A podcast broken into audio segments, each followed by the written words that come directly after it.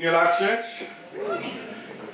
Well, we are looking this morning at 1 Corinthians again. Normally, we are going through the book of Acts. We've been doing that verse by verse expositionally over the last few months. But today, we are going to spend some time looking at what the Lord says about the Lord's table.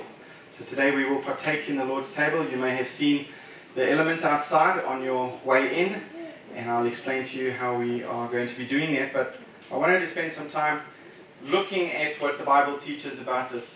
Last month, when we had communion, I preached from the same passage, and I preached two uh, points. And today, I just want to finish off the other two points. So today, I just have another two points um, from 1 Corinthians chapter 11. So if you have your Bibles, please turn there with me as we look at this passage. So the author of this book is the Apostle Paul, and he is writing to the, the church at Corinth. Um, we know the Apostle Paul established the sacraments of baptism and the Lord's Supper in the church at Corinth when he planted that church. And although he did not personally baptize many of the Christians in the Corinthian church, he affirmed baptism as a, as a non negotiable act of obedience to the Lord for all believers. But at the same time, he also affirmed the Lord's Supper as a non negotiable act of obedience to the Lord for all believers. So there are two sacraments that we see in the Old Testament of the Bible, and there are two sacraments in the New Testament of the Bible. Now, we use the word sacrament. What it means is ritual or it means ceremony. So, two ceremonies that we see in the Old Testament as well as in the New Testament, which are part and parcel of the same. Um, in the Old Testament, we see circumcision um, and the, the Passover meal. And the sacrament of circumcision signified entry into the covenant community of God's people. And the sacrament of the Passover meal signified fellowship or communion within the covenant community of God's people. Well, the two Old Testament sacraments, which I've just mentioned, have been replaced by the New Testament sacraments of baptism and the Lord's Supper. So the sacrament of circumcision was replaced by the sacrament of baptism, which also signifies the same thing entrance into the covenant community of God's people. And the sacrament of the, the Passover meal was replaced by the, the sacrament of the Lord's Supper, which also signifies fellowship or communion within the covenant community of God's family. So last month we looked at two points. We looked at two points from this passage, from verse 25 to verse 26. We saw the need to come to the Lord's Supper often and together. The need to come to the Lord's Supper often and together. And then we saw from verse 17 to verse 22 the need to come to the Lord's Supper with, with love for others, with love for others. So we're going to look at the next two today. But let me just read first the passage and then we will study God's word. From verse 17, if you would follow me, to verse 34. But in the following instructions, I do not commend you, because when you came together, it is not for the better, but for the worse. For in the first place, when you come together as a church, I hear that there are divisions among you, and I believe it in part. For there must be factions among you in order that those who are genuine among you may be recognized. So when you come together, it is not the Lord's Supper that you eat. For in eating, each one goes ahead with his own meal. One goes hungry, another gets drunk.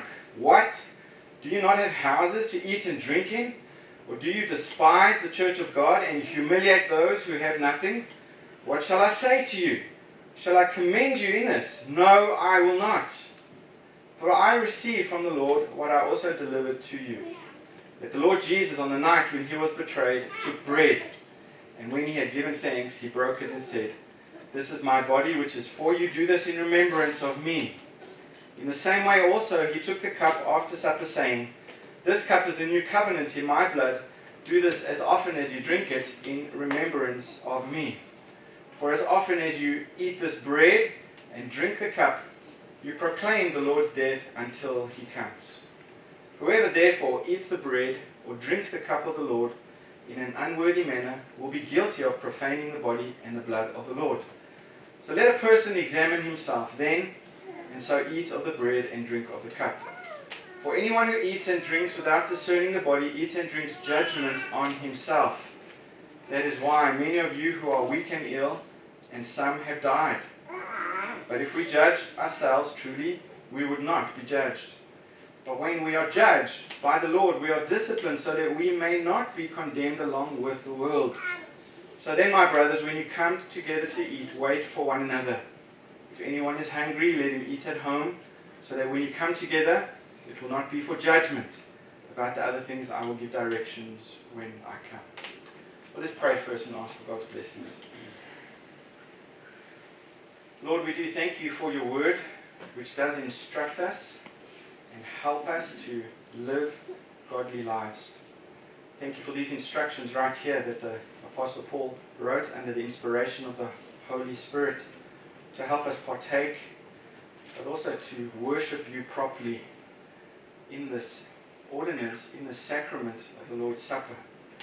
Lord, we have gathered together today to worship you in spirit and in truth. I pray, Lord, you would help us to do that I pray, Lord, that you would help us to examine our hearts just as we read, so that we will not be sinning against you in any way. If there are sins in our hearts right now that we are entertaining, that we are not repenting of, we pray, Lord, that you would reveal those sins to us now, so that we may get right with you, so that we may worship you, Lord, that we may enjoy you today. So, Father, we ask, please teach us more about your, your character.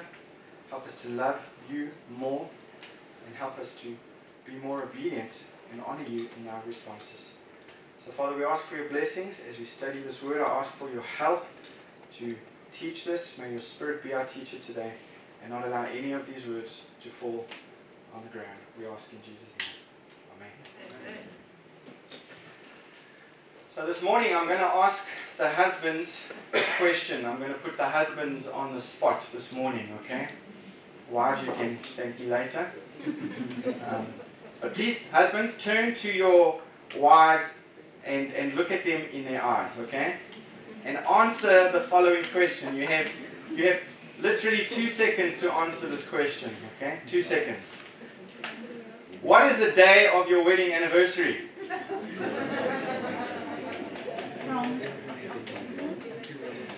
Okay, I see some husbands and wives very happy. Um, I see some others a little bit um, shocked at the answers. Well, I ask you to ask this question to demonstrate how important it is to remember your wedding anniversary, isn't it? Now, suppose on that day, on your wedding anniversary, husbands, you, you woke up and you told your wife, Yes, honey, I remember today is our anniversary. I acknowledge that today is the day we got married and then you proceed to watch television and do your own thing without doing anything else. I see some wives looking at their husbands as well. How would your wife respond to that? Well, she wouldn't say, Oh, how thoughtful, honey. I'm glad you, you didn't forget. Um, you don't remember your anniversary by just stating the facts, do you? Um, she would rightly expect you to to have a layer of activity in your remembrance, isn't it? I'm sure she would expect you maybe to write a card or to um, make make breakfast. I'm giving too many hints here. Maybe take her on a date. Maybe make coffee. Whatever you do. Do the um, washing. Do the washing. there would be something involved, wouldn't there, to involve a layer of activity. While we remember in our marriage, our covenant promise that we have made with our husbands and, and our, our wives on that day. And we cherish each other and we love our spouses afresh and we remember that day when we got married. And we should come to the Lord's Supper really in the same way. You know, when the Lord's Supper is served, the believers experience an, affection. We experience an affectionate remembrance because the gospel is remembered, the gospel is recalled, and the gospel is then again reapplied. And we remember the grace that was purchased at Christ's death as the same grace that we need when we, when we come to the table. So, my first point this morning is from verse 23 to verse 26. We need to come to the Lord's Supper with remembrance of the Lord. We need to come to the Lord's table with remembrance of the Lord. Look at verse 23. For I received from the Lord what I also delivered to you. That the Lord Jesus, on the night when he was betrayed, took bread, and when he had given thanks, he broke it and said, This is my body which is for you. Do this in remembrance of me. In the same way, he also took the cup after supper, saying, This cup is the new covenant in my blood.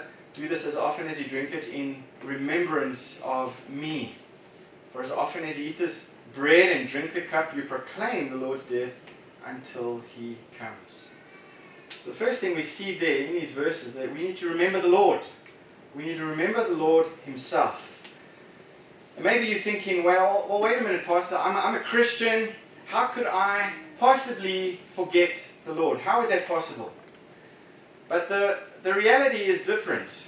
You know, as we get busy with all sorts of things in our lives, even when we serve the Lord, we can easily forget the Lord Himself.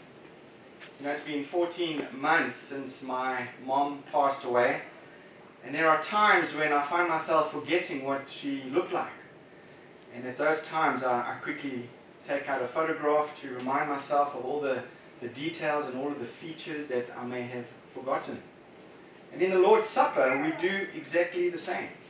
Jesus left us a picture of Himself for us to remember Him by, to remember all the details, to remember all the features of the gospel. And we should pause and we should look at this picture carefully and honestly and often. When we do it, we should remind us ourselves of His great love for us as shown supremely on the cross when He died. It should fill our hearts with a desire to, to want to see Him when He comes again. It should make our, our hearts joyful looking to that great expectation.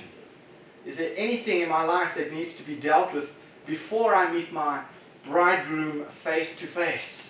These are the questions we need to be asking ourselves. It should touch our hearts. It should, should make us say, Thank God for what He has given to us in Christ Jesus. So the Lord's Supper is indeed a, it's a time to remember, time to focus on the details, to remember our Lord and Savior Jesus Christ. It's also a time for us to remember the Lord's substitutionary sacrifice. We are to remember what the Lord accomplished and what He actually did on the cross of Calvary. Mm-hmm. Jesus took the bread, it tells us in verse 24, He broke it, He gave thanks, and He said in verse 24, This is my body which is for you. Do this in remembrance of me. This was a fulfillment of a prophecy that was made in the Old Testament in Isaiah chapter 53 that Jesus, Jesus the spotless Lamb of God, would die for our sins.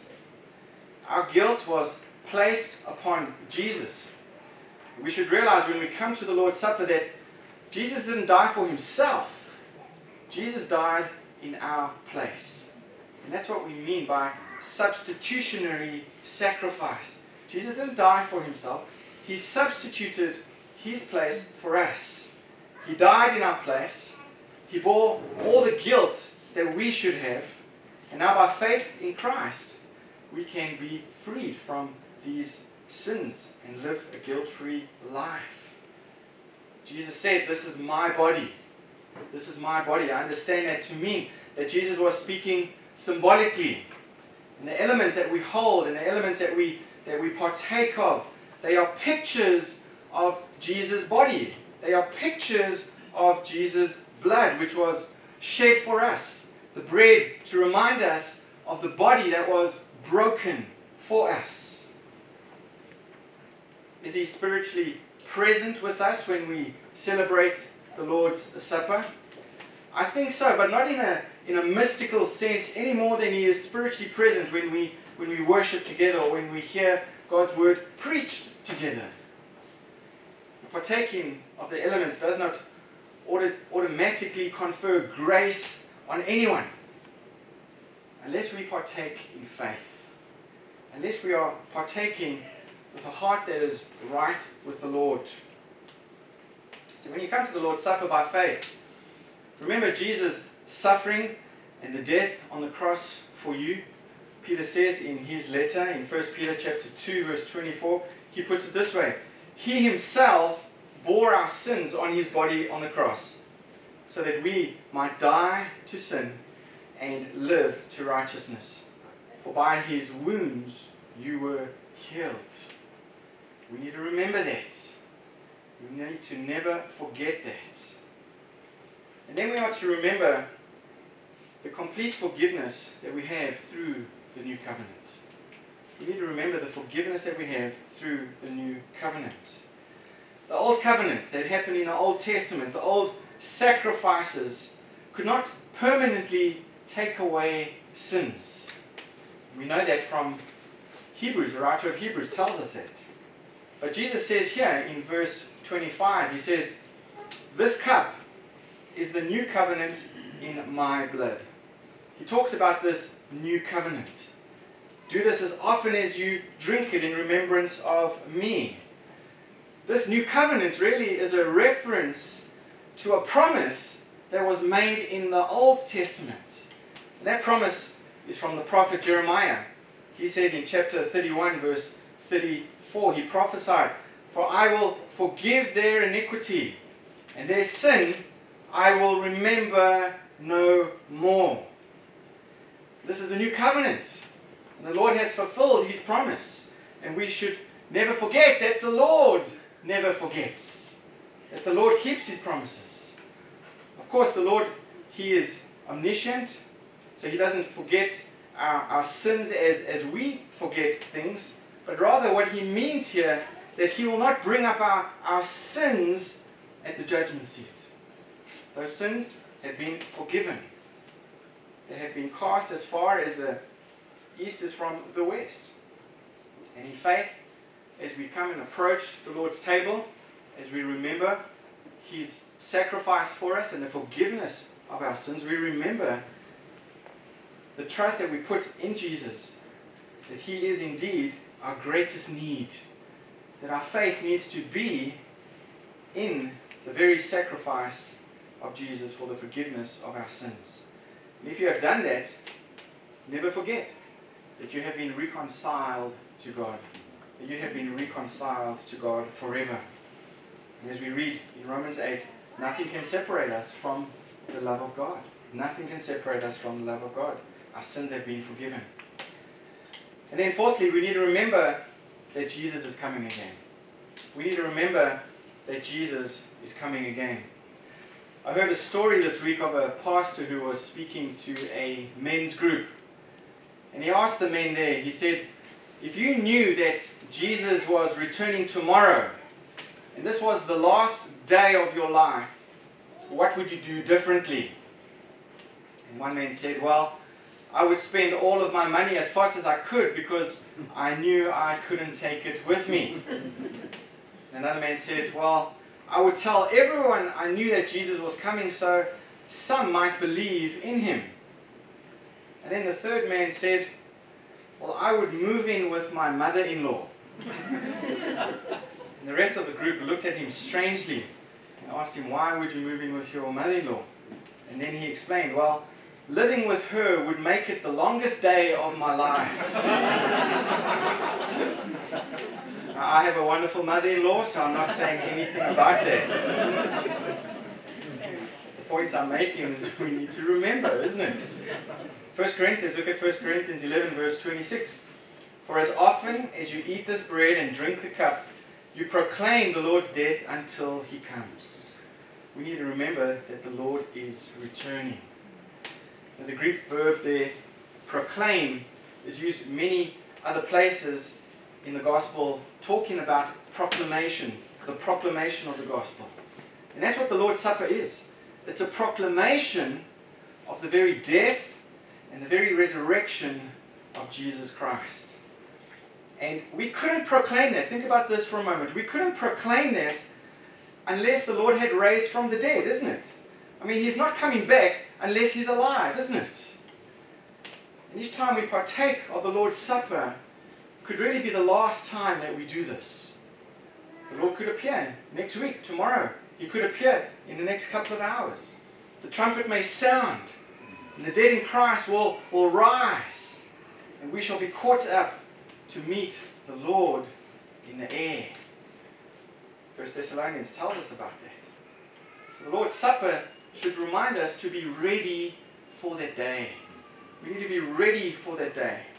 But Paul goes on to give us a, a sober reminder, a sober warning in my last point. Point number four. Come to the Lord's Supper with the examination of yourself. Come to the Lord's Supper an examination of yourself. We see that in verse 27 to verse 34. So, so far we've seen we need to come often, we need to come together. We've seen we need to come with love for others. We've seen we need to come with remembrance of the Lord. And here we see we need to come with examination of ourselves. We need to come with examination of ourselves. Really, what's happening here in summary, Paul says that many of the Corinthians were, were suffering. Many of them were suffering from weakness. Many of them were suffering from sickness.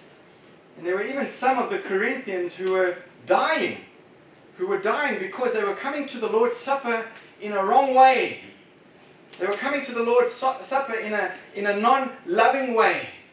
They were coming to the Lord's Supper in a, in a disrespectful way. They were coming to the Lord's Supper in a self centered way that he has described in this passage. He clarifies in, verse 32 that this judgment doesn't mean eternal condemnation, but rather discipline. The Lord disciplines his children, he doesn't allow them to continue in their sins. Really, Paul is saying to avoid this discipline, to avoid such discipline, he gives us the requirements for coming to the Lord's Supper. Look at verse 28. But a man must examine himself, and in so doing, he is to eat of the bread, the bread and to drink of the cup. So we are to examine ourselves. Paul means that we should do a private mental inspection of our relationship with Christ. A private mental inspection of our relationship with Christ. The Lord's not asking you to examine your, your husband. He's not asking you to examine your wife. He's not asking you to examine the person next to you. The scriptures are telling us to examine ourselves. The questions that we need to be asking ourselves Am I truly trusting in Him alone for salvation? Am I sinfully at odds with somebody else this morning? Is there any sin that I have not confessed and I have not turned from this morning? So I'm not saying that we have to be perfect. The Lord's Supper is not for the perfect. The Lord's Supper is not for the sinners, but for those who are dealing with their sin on the heart level as they are walking with Christ. I remember as a young Christian, when the Lord's Supper came a couple of times, I thought it was very, very holy and um, very pious to reject the Lord's Supper because of some unconfessed sin in my life. And I thought I was doing a, a wonderful thing. But I was rejecting the Lord's Supper. That's the point. I wasn't willing to deal with my sin. I wasn't willing to confess my sin. I wasn't willing to call out to the Lord for repentance. I would rather reject the Lord's Supper. That's, that's not what this passage is about. That's not what Paul is telling us to do. He's telling us to deal with our sins, to deal with the sin on a heart level as we walk with Christ, as we are reminded of the gospel of our Lord and Savior Jesus Christ, as we're reminded of what He has done for us on the cross, as we are reminded of the sins that He paid for on our behalf. It's encouraging to remember that at the first Lord's Supper, remember with all the disciples gathered there, what were the disciples doing? The disciples were arguing. what were they arguing about? about who was the greatest, who would sit at the, the right side of the Lord. Jesus predicted Peter's threefold denial of him that very night. A short time later, the disciples couldn't stay awake to watch and pray with Jesus in the garden. So the Lord's Supper is not for perfect saints, but rather for those who struggle with their shortcomings, they struggle with their, their sins, they want to overcome them, they hate their sins. This struggle should be common with all of us. But we should not shrug off any known sin or use this Lord's table as an excuse by just saying, well, it's just a weakness of mine, it's just a propensity that I have, it's part of my DNA. I do these sins because that's what I do. That's not what we should be doing. Paul asks a question in, in Romans chapter 6. He says, Are we to continue in sin that grace may abound? And he answers that. May it never be. God forbid, he says. How shall we who, who die to our sin still live in our sin? The Lord's Supper gives us a repeated reminder that we need to deal with our sins on the heart level. An honest mental inspection before God. If we sin against the risen Savior, if we presume against His word, what else do we have? Listen to the apostles' warning in verse 29. Verse 21, 29, he says, Anyone who eats and drinks without discerning the body eats and drinks judgment on himself. And that is why, verse 30, many of you are weak, many of you are ill, and some have died. I'm sure you would agree, those are, those are sobering words to be hearing this morning. But I think, sadly, many churches and amongst many Christians, this attitude is frequently demonstrated by our, our lack of belief in these words, by our lack of belief concerning these warnings that we receive from the Lord. Do you believe God has spoken these words to us? Do you believe that God has spoken these truths? Knowing His warning, will you change? Will you repent of your sins and get right with your brothers and sisters? Get right with your spouse? Have you examined yourself this morning? Let me just add, you know, these instructions and, and warnings are not meant to rob us of joy. These instructions are to do exactly the opposite. These instructions and warnings are given to ensure our joy. Are there to ensure our joy. When we know that, that we are right with the Lord, when we know we are in a right standing before God and before each other, we can partake joyfully, we can partake freely. Our motives are right and we re- are revering the Lord and we are honoring the Lord, and there is a freedom that we have to approach the Lord's table without guilt, without regret. And that's why we have these instructions this morning, so that we can approach the Lord's table with freedom. With freedom. So, as we prepare this morning to take communion, I want you to know that this is for all who are born again. This table is for all who, through faith, believe that Jesus' death, burial, and resurrection has reconciled them to God. Somebody asked me once, at what point do we allow our children to partake of the Lord's table? Well, in our home, I told our children if they've professed their faith in Christ, they need to get baptized. That's a public proclamation of their faith. I've told them that they need to publicly declare their faith to others in the act of baptism. And once they've done that, they can partake of the, the Lord's table. These are the two ordinances that we've been given in the Bible, isn't it? So consider this for this morning. If you have been partaking of the Lord's table and you've never been baptized, then reconsider what you are doing this morning. If you are not willing to get baptized publicly, maybe there's still areas that you need to deal with in your own salvation. If you are willing to get baptized, come and speak to me. If you've never been baptized and you realize that this is something that you need to do to enjoy the Lord's table freely, without regret or without remorse, then please come and speak to me. We can, we can work that out. But by doing this, we are saying this morning, by partaking together in the Lord's table, we are saying that Jesus did die for our sin. And that he did die in order to redeem us. And that he did die to justify us before God. We are declaring that to everyone this morning. And each one of us is saying that his blood was shed for our sins. And even though we were undeserving sinners, we are declaring that he has paid the price for our sins. So the Lord's Supper reminds us to keep the cross of Jesus Christ central. Keep the cross of Jesus Christ central. And we are to come often with love for others. We are to come with the remembrance of the Lord.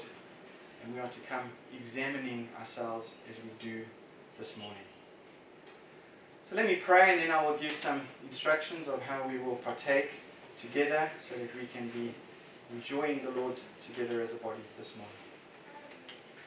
Father, we do thank you for your word, which is a, lamp unto our feet and a light unto our path. We thank you for your word this morning that has shown us how we are to partake of the Lord's Supper. We thank you, Lord, that we can come often and we can come together to remember this wonderful gospel that has saved us from our sins. Thank you that we can come with love for others. You know, Lord, this is a corporate declaration this morning as we together, unified, declare that we believe in God the Father. We believe in Jesus Christ. We believe in the Holy Spirit who has taken our sins. Lord, we come with remembrance as well. And Lord, we ask that you would help us to examine ourselves today as we hold these elements in our hands. And again, Lord, we want to thank you. We want to thank you for the cross. And we pray that you would speak to us, that you would help us to be honest with you, and help us to be honest with ourselves as we partake together this morning. For your glory, Lord, we want to worship you. We want to draw near to you today. We ask in Jesus' name.